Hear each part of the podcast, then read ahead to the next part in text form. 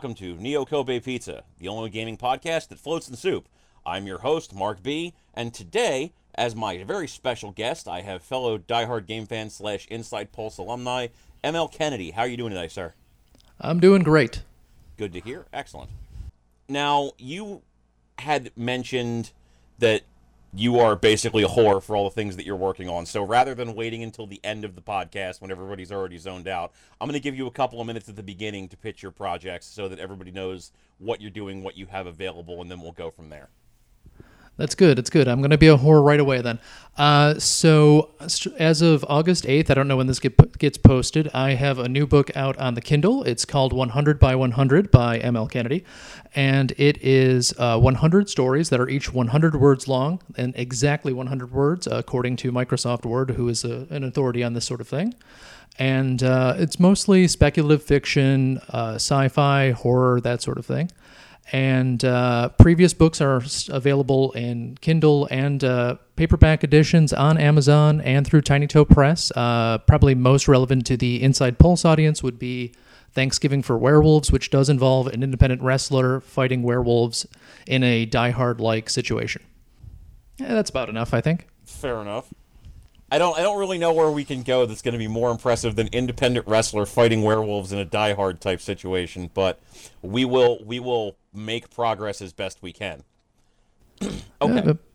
So the concept that we're talking about this week, you had brought to me as one of a couple that we had discussed as potentials, and it was the one that struck me as the most interesting for the time period, which was the idea of creating a Pokemon Go sort of application based around the Ghostbusters franchise. Pokemon Ghostbusters. Yeah, I kind of I kind of thought about that too, but I was like, you know what? I don't know about that necessarily. But the the idea definitely has legs. It certainly has merit. I mean, Pokemon Go is obviously exploded everywhere, even though the application itself is kind of a piece of shit.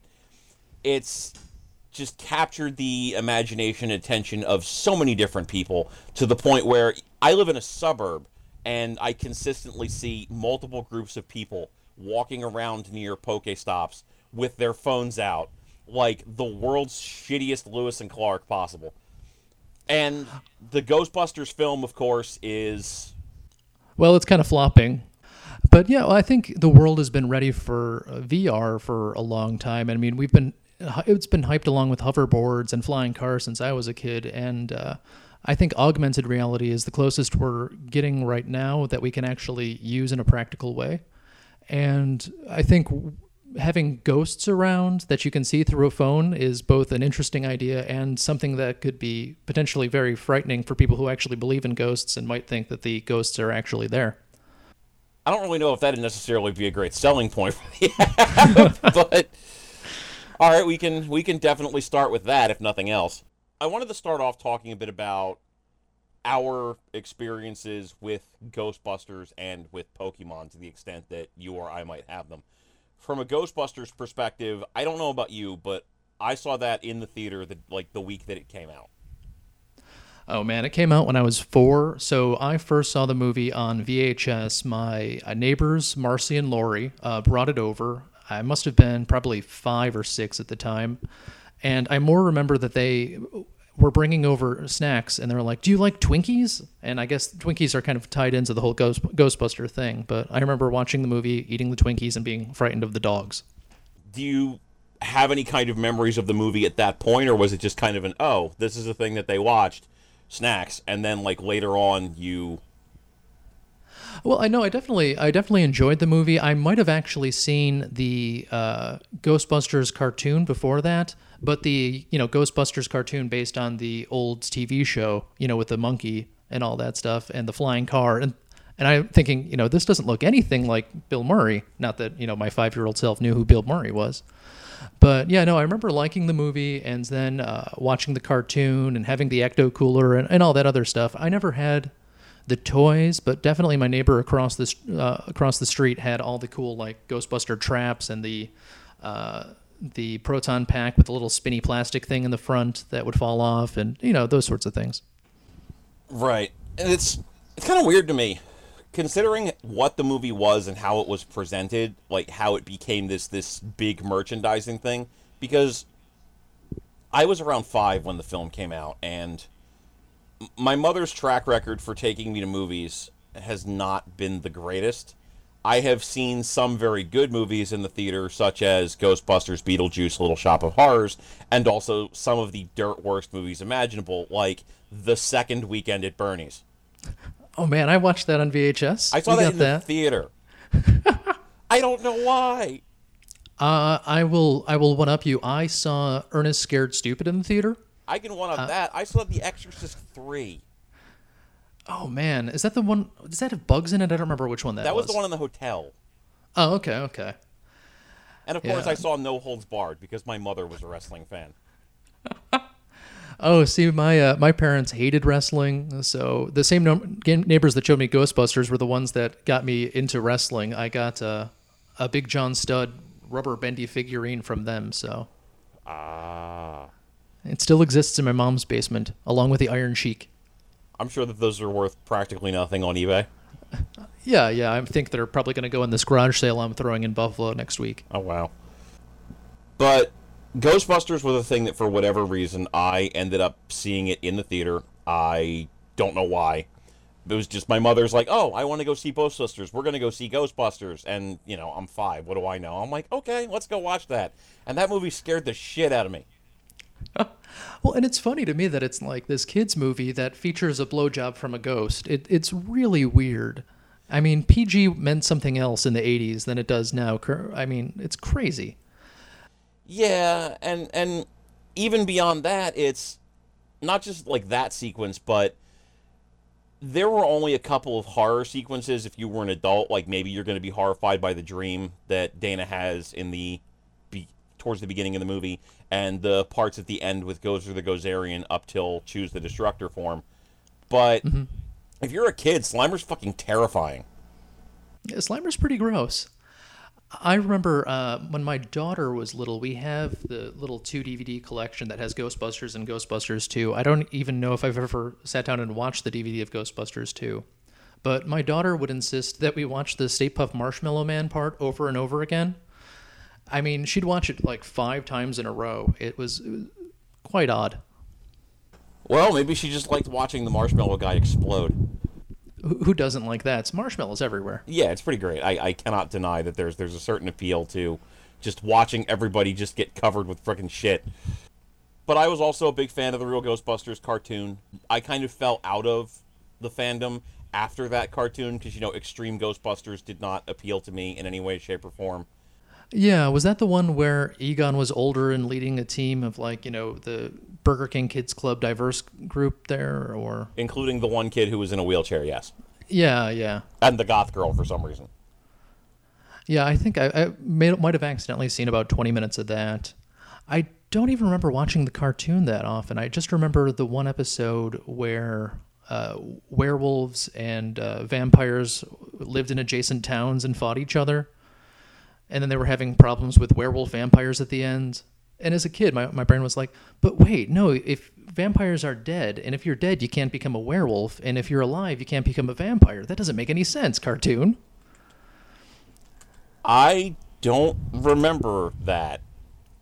Yeah, there was a little girl named Lupe. I know that much. Maybe Loopy. I don't know. It had something to do with the moon. She was the, the part team werewolf. Uh, that, yeah, that's, that's completely beyond me. I, I don't. Wow, all right, that's... We're pulling very specific things tonight. That's what's going to happen. Yeah, this is this is going to get really fucking nerdy. Like, really nerdy.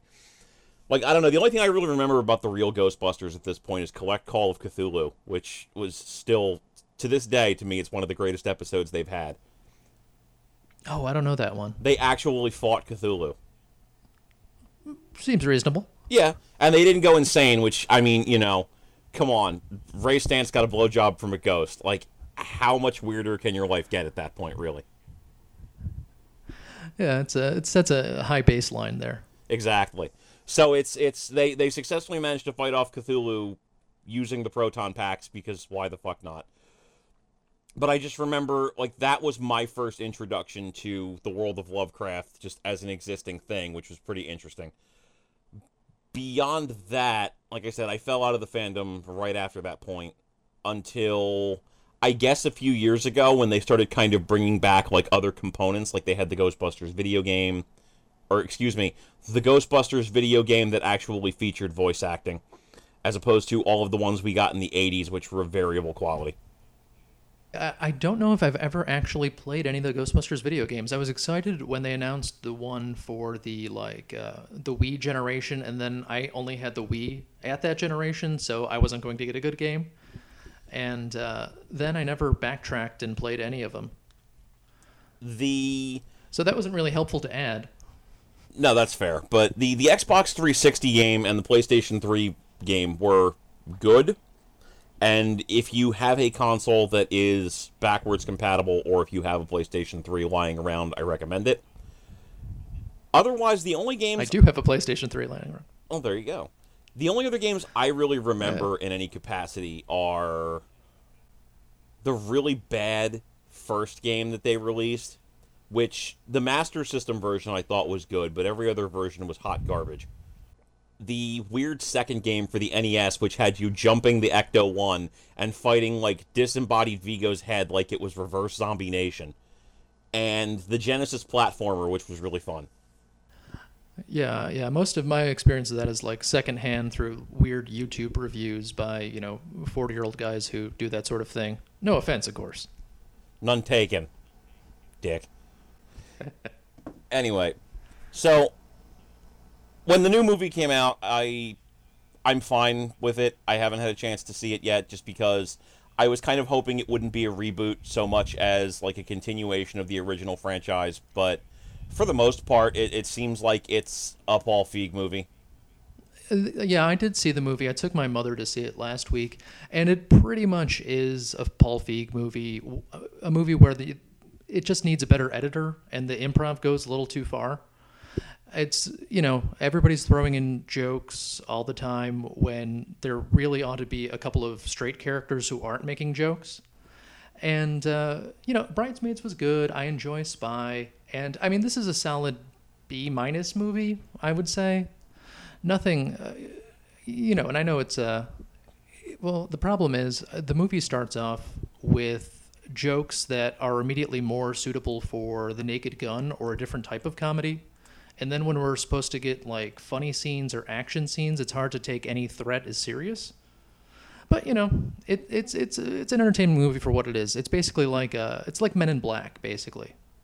It's about that same level of tone where, you know, it, it's a watchable movie on cable, but it, I'm not going to... It's not really great or anything like that. It's not anything that's super memorable. Yeah, I kind of figured, honestly, that that was what it was going to be. Like, Bridesmaids was a good movie.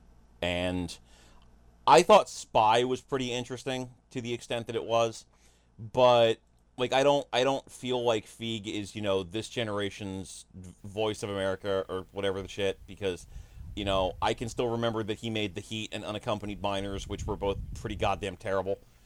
So it's it's you know, I kind of figured that this was going to be fine to the extent that any remake was going to be fine, but the odds of it being another Addams Family were extremely low.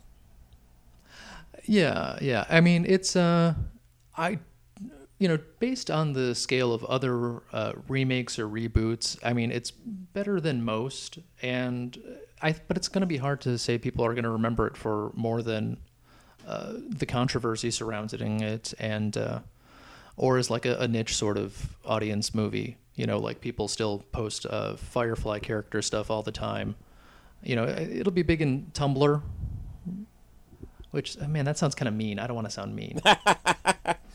I feel like I feel like it's going to be a film that's going to be very, very big with the audience that it attracted and the people that appreciate it, and not amongst anybody else. The controversy surrounding it is just complete fucking dog shit, and I have no appreciation for it whatsoever. But I also don't have appreciation for the reverse controversy where, like, people are saying, well, if you didn't like this movie, then it's because you're a man, basically. Which is legitimately a thing I have seen people say. Yeah, and uh, God bless Sony for figuring out some marketing for that. I mean, that is a great way to spin another reboot as something that is kind of critic-proof then, you know?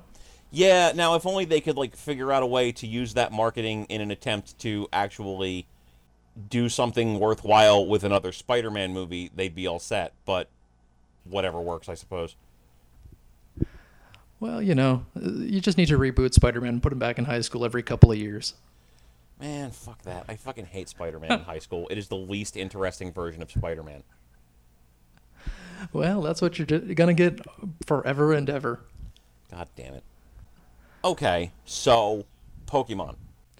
Pokemon. Uh, you know, I was never a handheld guy.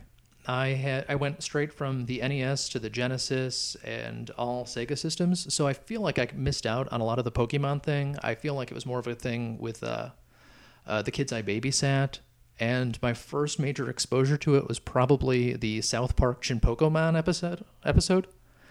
Uh, and the only way reason I really remember that well is that my uh, my little older cousin uh, found out that South Park made an episode that made fun of Pokemon, and he cried. Uh, even though he was, you know, like ten. So, that is what it is. Yeah, for me, it's, I kind of stumbled into Pokemon accidentally.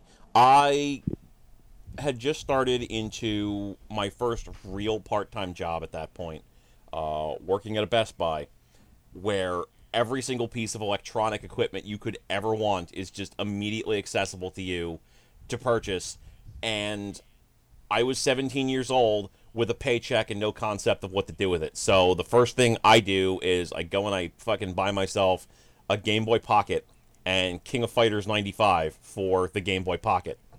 Ooh. Which is like the worst possible version of King of Fighters ninety-five you can get, but whatever.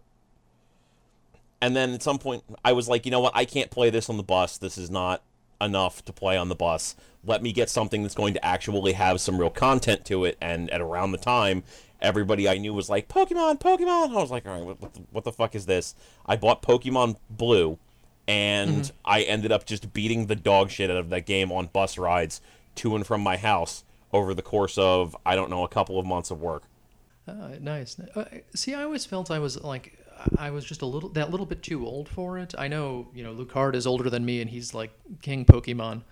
But uh, my, my brother-in-law is eleven years younger than me, and he had the, the binder with all the cards in it and pretty much every Pokemon card you've ever seen. And I don't know. I just never really got into it. I did play... God, was what was the N sixty-four one? Uh, Stadium Pokemon Stadium? Pal- yeah, I played all those mini-games with my, with my daughter when she was small. Uh, you know, like where Clefairy would tap on the chalkboard, and you'd have to throw the... I don't know, was it the, the snakes spelled backwards? Uh, the ring toss and that sort of thing. But that is pretty much the limit of my Pokemon experience. I mean, to be fair, there's no there's no real viable way to compare yourself successfully to Mister Lucard. I feel like his life and my life are real fucking different. Yeah, different tracks, huh? A bit. But... yeah, it's it's. I never felt like Pokemon, for me, was the sort of thing where I was like, oh, I'm too old for it or whatever, because I kind of realized fairly early that adulting is a thing I get to decide how to do, and I can do with that whatever I want. So for from my perspective, it was, all right, I want to play the stupid game with the stupid electric rat, whatever, let's see what's going on with that. And it was entertaining, and I enjoyed it, but outside of Red and Blue, like, I tried to get into the later games like Silver and Gold, and it just, the magic was gone. I was not interested in doing it over again, and from there I've just mostly been kind of an outlier with the franchise up until Pokemon Go. I've only played a couple of games in the series, so it's, I'm not coming into this conversation with any great love for that franchise either. Yeah, I I I, I... barely even watched the cartoon, although I do feel an affinity for Team Rocket. Well, you know, if you're going to cause trouble, make it double. Exactly, exactly. Plus, who doesn't uh, want to be friends with the talking cat who's an asshole? Yeah, yeah, I, I feel like, though, if I did any sort of research on Team Rocket, it seems like the sort of thing that would have horrifying uh, Deviant Art, uh, you know, artwork on display. I, I need to be the person to tell you anything having to do with Pokemon is the sort of thing that's going to have horrifying deviant art on display. Just don't do a Google image search for Pokemon, ever. Ever. Uh, better or worse than Sonic? Time is a flat circle. Okay. That said, the, the idea of taking Pokemon Go and just skinning it as a Ghostbusters thing does seem like a pretty great idea. I've played a bit of Pokemon Go. I'm somewhere in the teens level-wise, and I can definitely see the core appeal of it. I think once more features have been added and the servers stop being pieces of shit, the game will actually be a real game and not just a thing that you do when you're bored waiting for the train or whatever. But there's definitely a framework there that's interesting, even if the core game itself is kind of limited.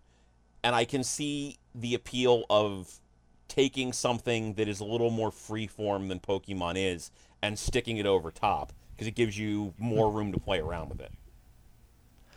Yeah, yeah. I, you know, and uh, the thing with Ghosts is that uh, not only do you have just like, you know, all the different kinds, you also have uh, historical things based on actual locations. Like, uh, I mean, you go to, what is it, uh, Hull House around here, or, I mean, any anything that's more than fifty years old is said to be haunted in some way or another. So you really have a lot of options with uh, w- with content.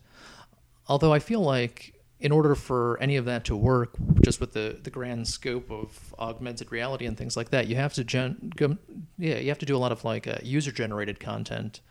And I don't know how that works in terms of copywriting or anything like that. Well, with Pokemon, I would think that sort of thing would be incredibly difficult because Nintendo earns a certain, owns a certain portion of the Pokemon company. The Pokemon company, of course, owns their own franchise. And it's very much a case where you are going to have to work within the confines of their rules and restrictions in order to get your content submitted. Plus, more than likely, if you submit user-generated content, chances are good that they're going to want to claim ownership to it. Ghostbusters is a lot more fluid of a franchise, so the idea of potentially creating content to add into that probably falls in the domain of basically don't put dicks on the ghosts and you're good. And while there's also still the possibility that they might try to claim ownership of the content that you create in terms of, you know, new ghosts that are created, oh, well, we're going to use this, or we reserve the right to use this in a later thing, at the very least, you probably have a lot more freedom to create stuff and apply it to the game world. Well, and so much already exists that's basically in the public domain, either from being historical or from being just so damned old. Like, nobody's going to own the, like, the Flying Dutchman or something like that. That's very true. And it's... I mean, you could even do throw Dracula in there. He's been in the public domain for forty years now, or maybe more. True. The first thing I noticed when I was thinking about the concept was that it really wouldn't be that hard to take what has already been created for Pokemon Go by Niantic and apply it to a Ghostbusters concept. Like, for example, um, gyms could be firehouses. Oh, yeah, yeah. You could convert most of it, honestly. Pokestops could be some kind of, I don't know, spiritual gathering point, spiritual nexus, whatever you want to do with that. Uh, Pokeballs can be ghost traps. Yeah, that one I think is, is the most obvious one there. Uh, and, you know... increasing your level, you just increase the power of your proton pack, or the new film introduces all sorts of like weirdo gadgets that you could, you know, only get at level five or level ten, or I don't know how many levels the Pokemon Go has, but I mean, that they definitely do introduce a lot new ways to, to punch ghosts in, in the new movie. I also feel like you could do things to maybe kind of cross-blend the different elements of Ghostbusters into one force. Um, there's the obvious merchandising potential of making all of your healing items various degrees of Ecto-Cooler, for example, just for shits and giggles. But I feel like Pokemon teams is a place where you could start kind of crossbreeding fandoms. Like, mm-hmm. in the Pokemon Go app, you have three different teams. Um, I don't remember their names, but it's red, blue, and yellow, whatever. It's like, yeah, Inspire, Valor, Dauntless, I don't remember. Yeah, exactly. And with a Ghostbusters-themed version of that app, you could very easily divide that into groups. You could have the real Ghostbusters, the Ghostbusters Extreme, and then whatever name you would want to give to the modern Ghostbusters to, Like, give them something neat nomenclature-wise. And you could have different people be associated with those different groups. So it's, you know, do you want to show your love for the original Ghostbusters franchise? Join this team. Do you want to show your love for the modern Ghostbusters franchise? Join this team. Do you want to show your love for the Burger King Kids Club? Join this team. Whatever. Yeah, yeah. Makes sense to me. But going back to your prior point, the more interesting discussion probably does come around the idea of what's unique that could be applied to it. Going back off of the idea of things that are in the public domain, you could probably do something like, I don't know, uh, take a monument, for example, like the, the, the Lincoln Memorial or the Washington Monument. Okay, if you go to that monument, you can get Lincoln's ghost.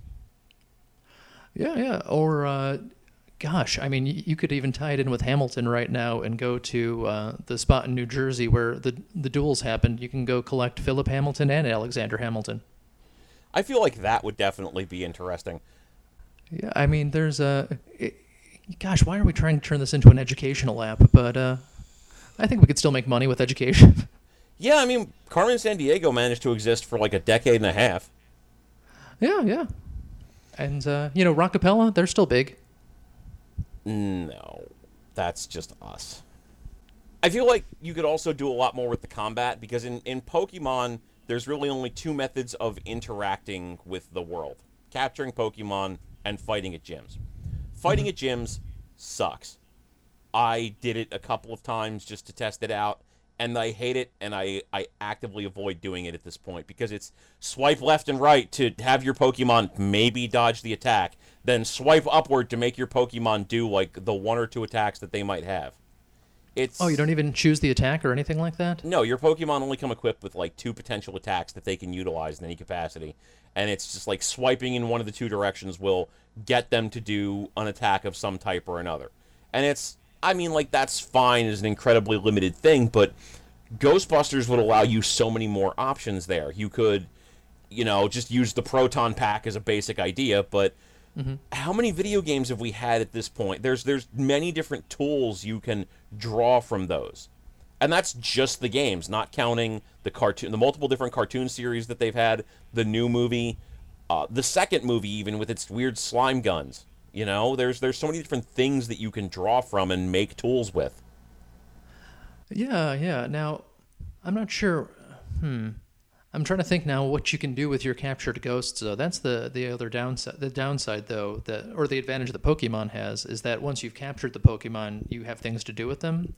If you capture the ghosts, I'm not sure if you want to have the ghosts fight, then it just becomes a Pokemon clone, but uh, otherwise they're just kind of, you know, there. Well, I feel like you could actually make those work together. In the world of capturing Pokemon, all you're doing is... seeing the Pokemon in front of you, throwing the Pokeball at it, hoping that you bean the little fucker in the head, capturing it, hoping it stays captured, moving on with your day. In battles, it's Pokemon versus Pokemon, and all you do is direct the Pokemon's inputs. With combat, you could still have the ghost fight, and but maybe like have it work off of an A I-type situation where it dictates certain mechanics, and then you can routinely throughout the battle use Ghostbuster weapons in order to influence battle. Yeah.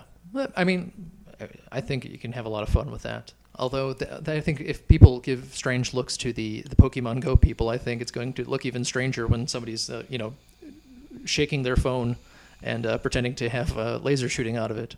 Well, I mean, you could you could hypothetically just, just like have like a little like item listing on the right-hand side of the screen or whatever, and then you just push and then... I don't know, swipe to do one thing with the Proton Pack and then switch over to the fists and, like, swipe to do whatever with, like, you know, the, the, the Ecto Fists or whatever the shit. I want people, no, I want people shaking their phones in weird ways at gas stations. That's that's actually what I want to see. So so you're the kind of person that looked at Aiden Pierce being an asshole in Watch Dogs and said, yes, this is a great idea. I want to see this happening. I want to see him running up in other people's personal space, just being a dick. Uh, yes, all the time. Jesus Christ. And oddly enough, that game is set in Chicago, so at least it all makes sense. It all comes together. Oh, my God. I feel like you could also do a lot more with captures there, now that I think about it, though. Like, you could you could make it into a full minigame. Like, you know, shaking the phone, doing whatever, instead of just throw the ball, hope the fucker stays in there. You could make it more skill-based instead of random number generation-based. Yeah, yeah, and I feel like you can actually... I feel like movement actually would come in uh, pretty handy, where... Or even teamwork. If you have multiple people to shoot the proton packs at the ghosts in order to catch catch the ghosts... That could be interesting. You could, I mean, you know what? You could, you could do like events, like mm-hmm. m- maybe I don't know. Um, Cthulhu is rising up out of the ocean. You and your friends have to go stop it. Or Gozer has attacked the city and has summoned the Destructor form. You and your friends have to fight the Stay Puft Marshmallow Man. And you could do stuff with that, where it's like multiple person events in different parts of every city, municipality, whatever, where you and everybody have to work together. Yeah, yeah, and I think you get a, a sense of like real-time multiplayer that a lot of uh, cell phone games don't offer. Yeah, it's it's the community that people have with Pokemon Go is still very limited. It's just everybody hanging out at the same Pokestop that a lore has been applied to, bullshitting and talking about whatever. Maybe multiple people from a specific team go take on a gym or whatever, and that's mm-hmm. fine. I think that there's some definite novelty to that, but imagine like twenty different people in an area all fighting against Gozer the Gozerian. It's it, it applies it to a different level, where even if you're all on different teams, you can still all work together for some type of quote-unquote common good and participate in these battles as friends, even if you're not in the same group or whatever. Yeah, yeah. Or even a smaller scale, like even you and your three best friends go out and, uh, you know, tackle a mid-level ghost or something like that. There'd just be some that you can't get by yourself unless, you know, you are up to level, I don't even know, I, the theoretical level thirty, let's say. Hmm, that's not a bad idea. I also, I also think, going back to your point from before, there's a lot of open source information that you could use combined with everything that's been generated for the Ghostbusters over the past three decades at this point. So you could have things like the Stay Puft Marshmallow Man, Gozer, Vigo, uh, monsters from the games, monsters from the movie, uh, I'm sorry, monsters from the, like, the pen and paper role-playing games. Mm-hmm. And you could also reference things like Aleister Crowley, Rasputin, Cthulhu, any anything that people are a little bit disagreeable with that isn't Hitler. Yeah, well, I mean, I think the ghost of Hitler is a selling point, man. Of course, he's still alive in Brazil, as we all know, but... I mean, he's going to die eventually. We can just pretend for the purposes of this exercise. You know what? Hitler's dead. Now you got to fight his ghost. And it's, ah, uh, I don't know. I feel like that would be a bit uncomfortable. Well, I don't know if which of this is... Uh... you know, what's national news about the Pokemon Go, but there's always, uh, you know, stories of this, that, or the other, but the the local uh, Holocaust Museum had to stop people from pay, playing Pokemon Go. So it's... Uh, wow. Yeah, I don't know who, who whips out their cell phone at all in the Holocaust Museum, but uh, it's it, it is not uh, it is not smiled upon. I, I guess you really needed that fucking Sandshrew. Well, maybe, you know, maybe for uh, a Snorlax, I, I think that, that would be good, but... I don't even really know where to go with that, actually. I just, I don't. I got nothing. Uh, the one the one thing I don't like about the Pokemon system is the way that it's set up in terms of evolution. With Pokemon Go, it's, okay, you have to catch X amount of the same fucking Pokemon in order to be able to evolve it. So... if you want to evolve your... I probably should put something at the beginning now that I'm thinking about this, saying, hey, kids, don't listen to this. We're going to curse a whole lot. But if you want to evolve an Eevee, maybe mm-hmm. that's not difficult, because there's Eevees just all over the place. New Jersey is just silly with Eevees. Fine. Pidgey, Rattata, whatever. The, the garbage Pokemon are all... fine. That's I, I love it. I love that it's pigeons and rats everywhere too. Like that is that is inspired. The world of Pokemon mimics real life. Yeah, yeah. Maybe, you know, again, maybe getting back to what I said earlier about the ghosts. Maybe all these Pokemon were here all along, and we're just seeing them.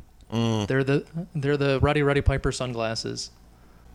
Going back to the the previous point, I don't like the idea of having to catch the same Pokemon over and over again, because if you want to evolve your Charmander, fuck you, that's just not going to happen unless God has smiled upon you in some form or fashion. Or you live in, like, New York City. Yeah, that's, uh, well, I mean, that's just the level grind you get. That's the same thing with, uh, you know, killing boars in Warcraft or whatever, I would assume. You want to make it more skill-based and uh, maybe do repetitive things, but do repetitive things in such a way that you're actually getting better at playing the game. Not only that, I don't think that it should come down purely to random number generation either. Like, I don't feel like that's a great way to incentivize play, because it tells the player, essentially, everything that you're doing is based entirely around luck. If you're not lucky enough, spend money on our game to maybe get a little bit luckier, or fuck you. And I'd like it to be at least a little bit R N G de- independent, to the point where what I thought of doing was borrowing something from, say, the Shin Megami Tensei series, where what you could do is take a ghost that you've leveled up a certain amount through catching other ghosts, sacrifice it using a certain amount of energy, uh, and then potentially summon a, a new ghost. The, the caveat being that you don't really necessarily know one hundred percent what you're getting, maybe. And the more energy you invest, the more you could potentially dictate the ghost that you get for the result of this. So it's, if you want to just get a better ghost, just dump in a thousand points, drop this old crappy ghost that you have, and you're good to go. But if you want to get a specific one, maybe you have to devote five thousand points. So it's a focused oh. grind. Yeah, that well, that seems more black artsy to me, too. It's like I, I can see you putting the a pentagram on the ground and, you know, summoning these things. And, that you know, that could be part of the different teams of Ghostbusters, too. Because if you have one team that's more, you know, doing magic against the ghosts, where the Ghostbusters, uh, at least, you know, the movie Ghostbusters, are always about using science against the supernatural. So, I, I mean, I feel like you can do that in a way that's more science-y, perhaps, but uh, I'm just trying to make sure we stay on brand, you know? No, that does make sense. It's I feel like you could maybe use some type of a, a machine that Egon or whoever has invented for the specific purpose of transferring ghost energy and getting different ghost energy in return, depending upon how much you invest into it. Yeah, yeah. Oh, man, that, that I think if I were making the game, my three teams would be the team that's using magic to fight the ghosts, the team that's using science to fight the ghosts, and then uh, just the the ghost hunters you'd see on the Sci-Fi Channel, who would just routinely not have any superpowers or any abilities whatsoever and just listen to noises in old houses. Well, that actually brings me to another point where you could do a lot of weird crossovers with this sort of a game if you were really interested in building that kind of a universe. So you could indeed do crossovers with ghost with ghost hunters, or, you know, other sorts of things within the real world that deal with that kind of concept. Or you could do crossovers with things that are actually cool, like the Men in Black. Yeah, yeah. Yeah, I guess that, that's that's part of the problem, too, with the, the crossover idea is uh, you don't really want to endorse the weirdos at Ghost Hunters. I mean, I, people believe in this stuff, and I might be offending them, but that's okay.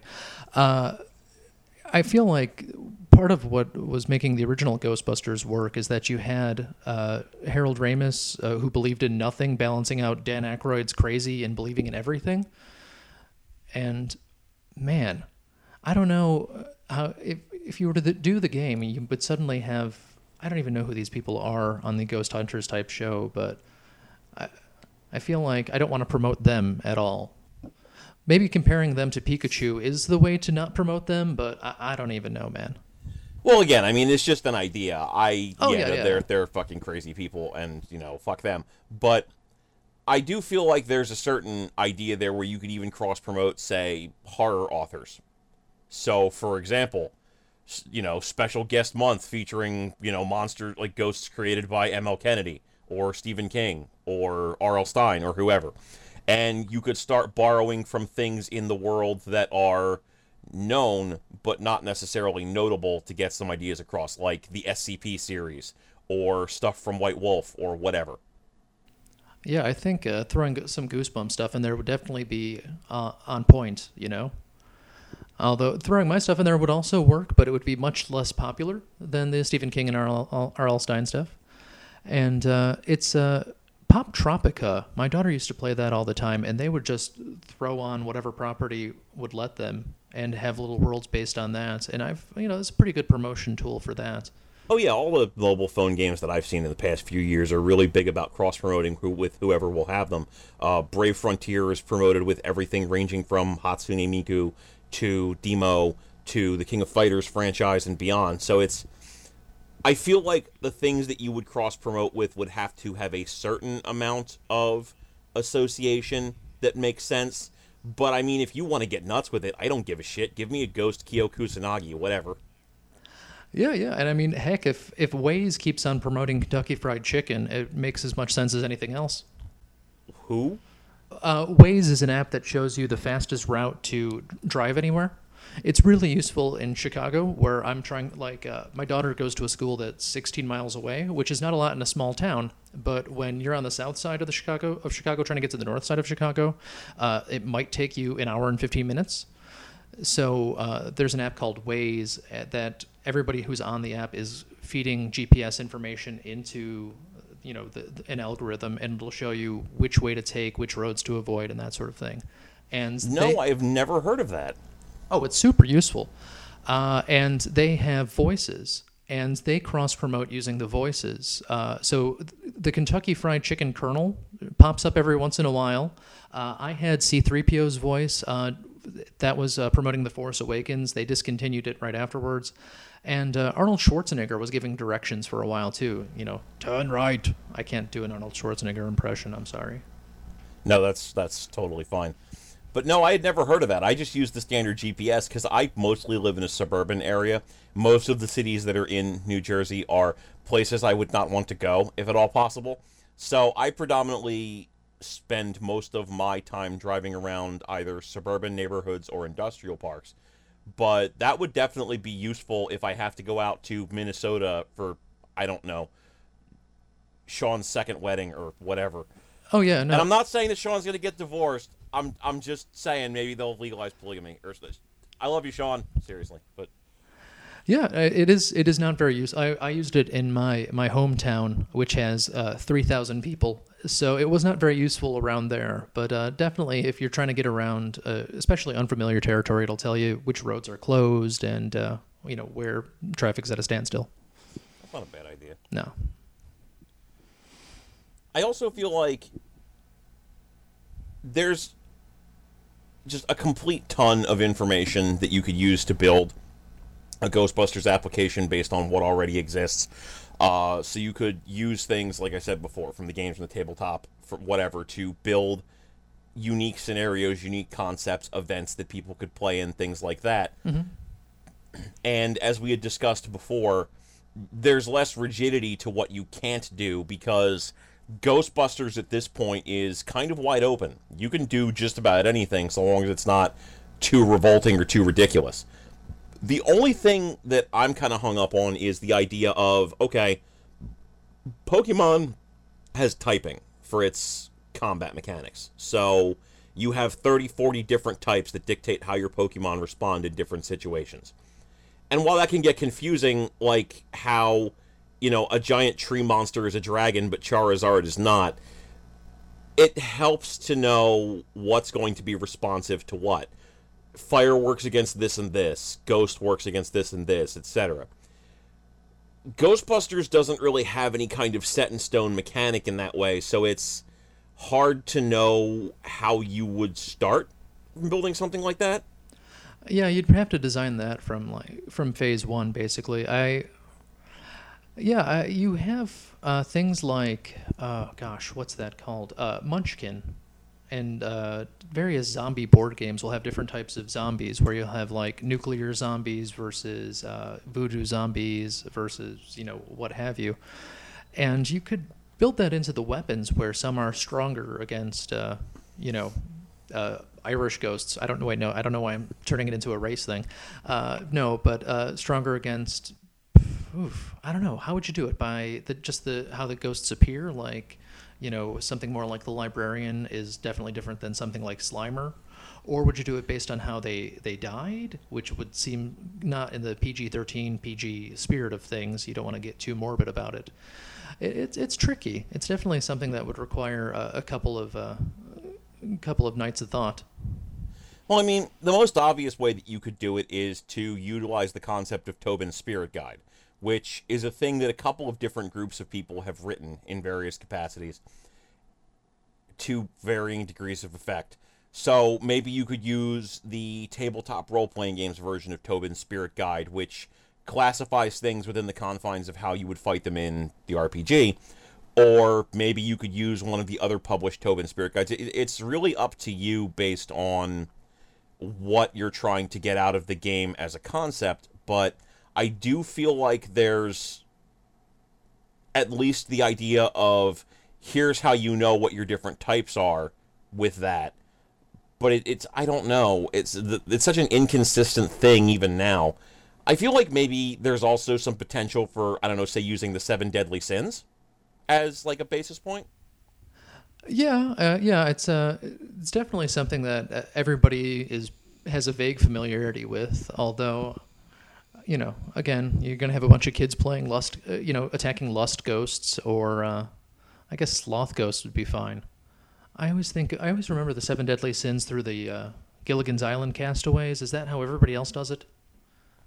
Um, I remember them from other shitty video games that I've played, uh, but I mean, like, I feel like that's fair as well.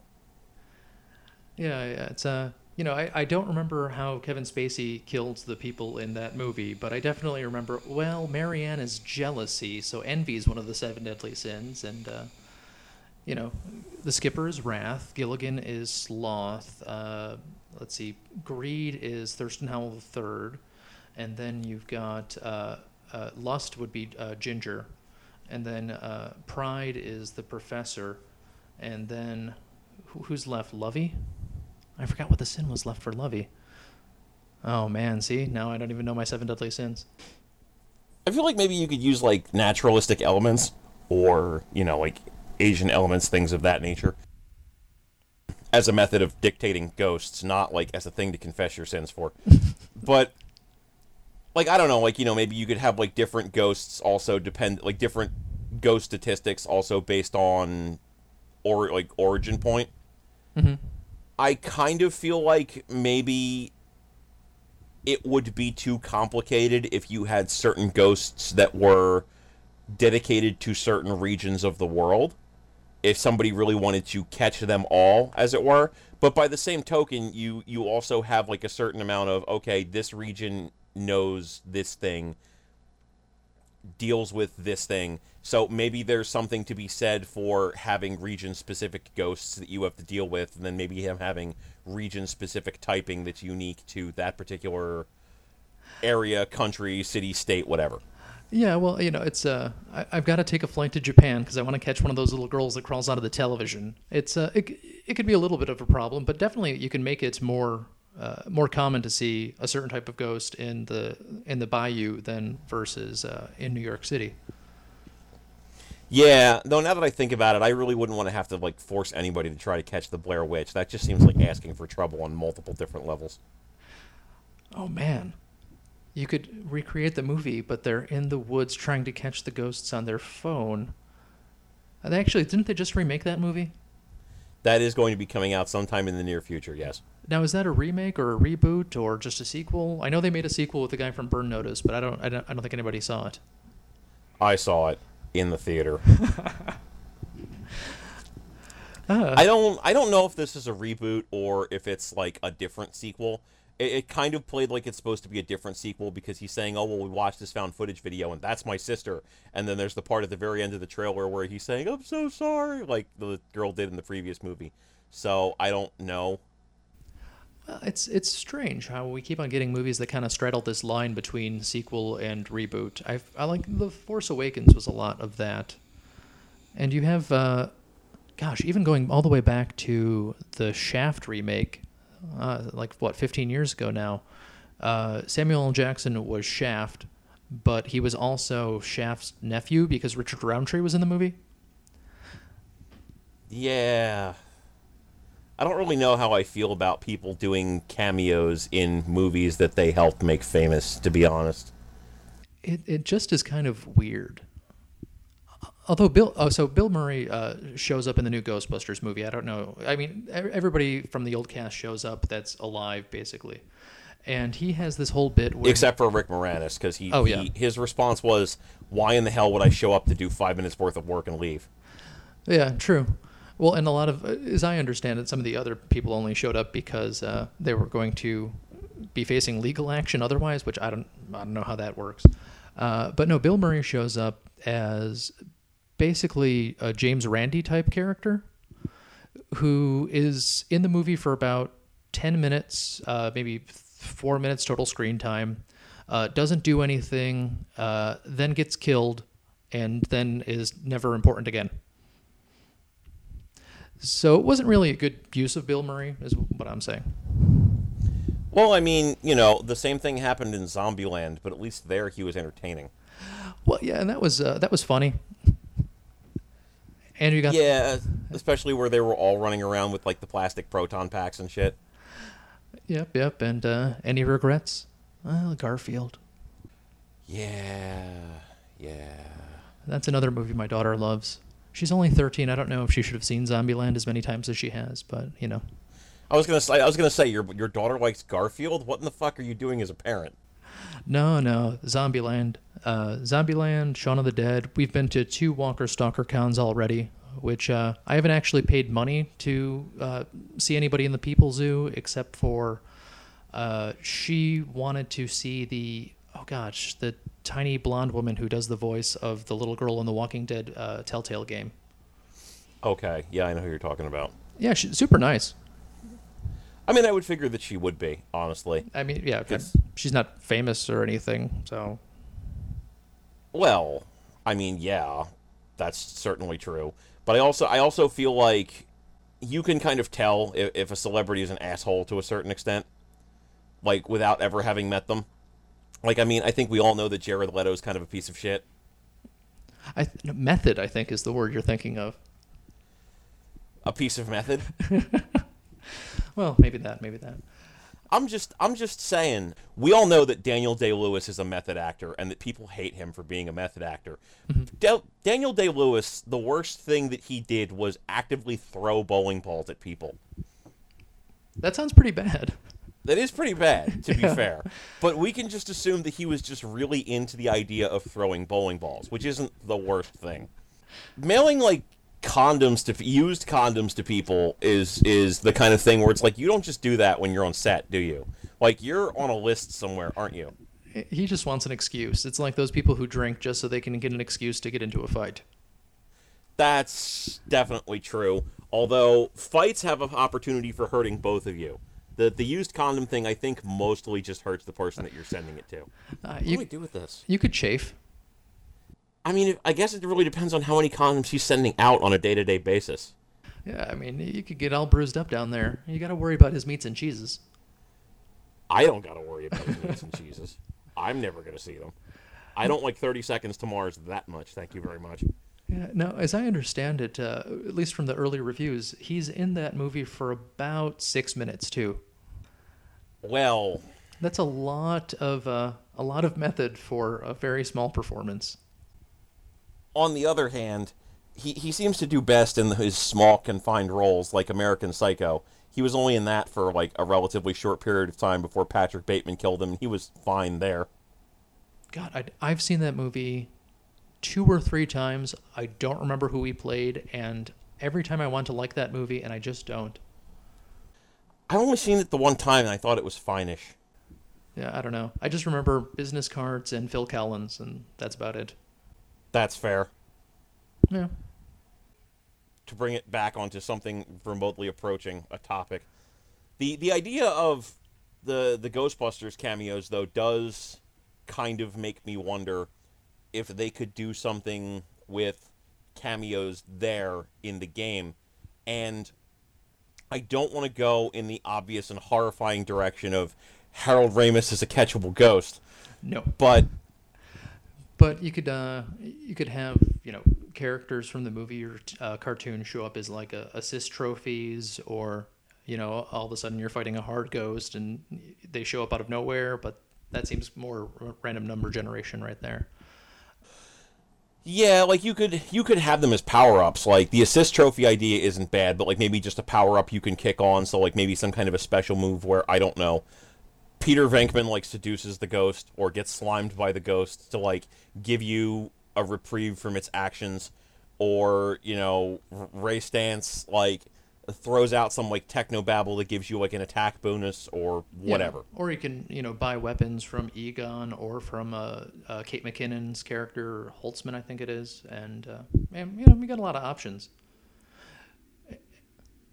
If you use your okay, sorry, if you use your experience, uh, and you had a choice of the different uh, weapon power ups and even the different weapon, the different people you're buying the weapons from, that could be interesting. I also feel like there's a way where you could get cash rather than experience points.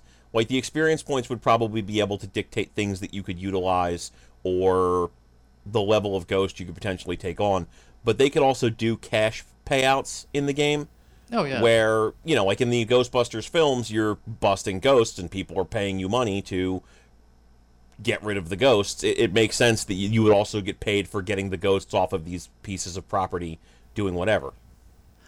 Yeah, yeah. No, that definitely makes sense. And the, the ritzier the place, the more money you get. Actually, they don't really get paid in the new movie. They hire an assistant and do all this stuff and have all this equipment, and I don't remember them ever getting paid. You don't get a lot of the let's build a business together uh, aspect of the original Ghostbusters in, in the remake. I had heard that. And it's... I wonder if they couldn't, if they didn't maybe spend some time on establishing that and it got cut because somebody felt that it wasn't necessary, that fans wouldn't ask that question. Yeah, I mean, it's one of those things that, you know, bothers my uh, O C D brain, but uh, yeah, no, I can, you can definitely gloss over that sort of thing. Yeah, I mean, like even a throwaway line saying that they have like governmental funding somehow would, would probably do whatever to help establish it. But for the confines of a game, it, it seems like a good mechanic to put in where you're getting paid to do whatever thing that you're doing. Yeah, yeah. You go to the hotel, you get money. You go to a shack, you maybe get less money or no money. I feel like there should be some kind of nominal cash payout in all cases, just because my major concern in this case is I've seen the experience that Pokemon Go is when you go into a city versus when you go into the suburbs. In my neighborhood, there's one gym that is maybe about half a mile away, and then there are like three or four more gyms that are maybe like a mile outside of that. There are probably around, outside of like your the library, um, major grounds for sculpture, things of that nature, the train station, there are maybe one or two Pokemon stops in any given map that you're on, if that. And then when I went to New York this past week, it was a Pokestop on every fucking block. Oh, yeah, yeah. My my daughter was taking the, the bus downtown for her theater camp, and she was just like, I almost caught a Pikachu, and I caught this one, and, I, I mean, they're it's maggoty. Yeah, and it's it's. I would like this sort of a game to also take that into consideration and maybe be a viable experience no matter where you live. Yeah, you don't want them to discriminate against real America? Not even just that, but I don't live in real America, and I still get the shaft when it comes to catching Pokemon. I can't catch shit, man. Yeah, yeah. There's like a Jigglypuff somewhere in my neighborhood, and the only time he shows up is like nine o'clock at night, and I'm like, my neighborhood's safe, but I do not feel comfortable walking around with my phone out in the dark. Yeah, that's fair. Well, I mean, uh, in in American terms, you're more likely to find ghosts in the woods than in the cities, though, right? I don't know. It's kind of fifty-fifty. I feel like you could excuse it easily enough because ghosts in the woods are going to be your supernatural, I'm going to fucking kill you, you're, you're going to die sort of thing. Whereas ghosts in the city are just going to be like, whatever, boo and shit. So it's it's those are the ones that you're more likely going to be able to catch with minimal difficulty.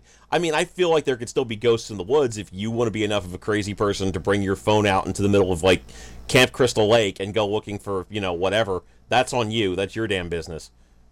but I feel like there's there's a definite appeal to having ghosts in shitty old broken down buildings or even like nice buildings, dependent upon the situation. Yeah, yeah, I agree. I don't know. Do you have any other ideas here, or do you think we've mined it for what it's worth at this point?